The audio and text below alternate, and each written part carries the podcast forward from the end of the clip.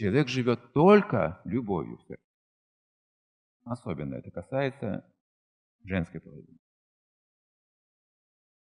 Они полностью зависимы от отношений, вся их жизнь. Если отношения не складываются в жизни, считайте, что жизнь прожита напрасно для женщины. Для нее нет понятия долга без любви, не существует. Мужчина может разделить эти понятия.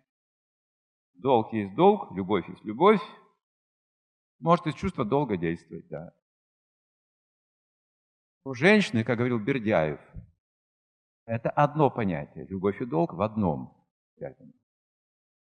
Есть любовь, автоматически это и есть мой долг. Поэтому женская сторона развивается, эти, эти отношения, совершенно по-другому. От покровительственного любви на протяжении всех этапов жизни.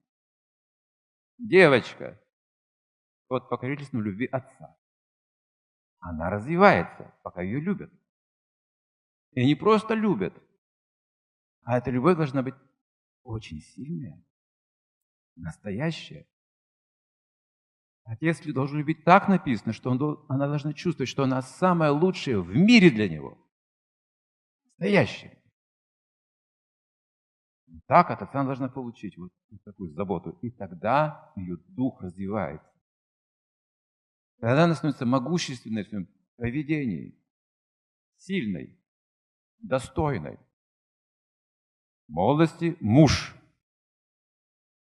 вступает в эту роль заботы любви принимают ее как вторую, лучшую, лучшую половину. Опять же, лучшую половину. Это для женщины очень важно знать.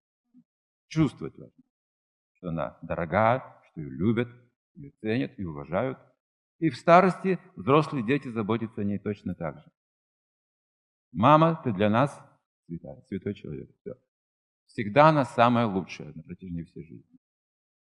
При этом говорится, что не означает, что мы должны потакать чувствам женщины быть под каблуком.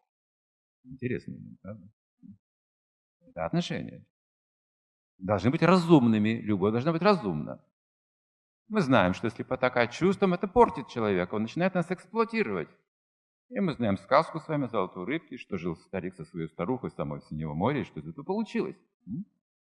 У старухи была разбитая корыта, и в конце концов она хотела стать уже владыческой морской, а рыбка должна быть на посылках, исполняющей желание. Там показан этот безвольный старик и могущественная вот эта вот старуха, женская половина. Это написано в древних-древних книгах, мудрецами описаны эти отношения. Что мужчина подобен маслу. Сливочное масло. Холодильника, знаете? Топором не разрубишь. Но это это мужчина. Вот сильный характер, сильный разум, знаете, целеустремленный, принимает решения, выполняет обещания, твердый.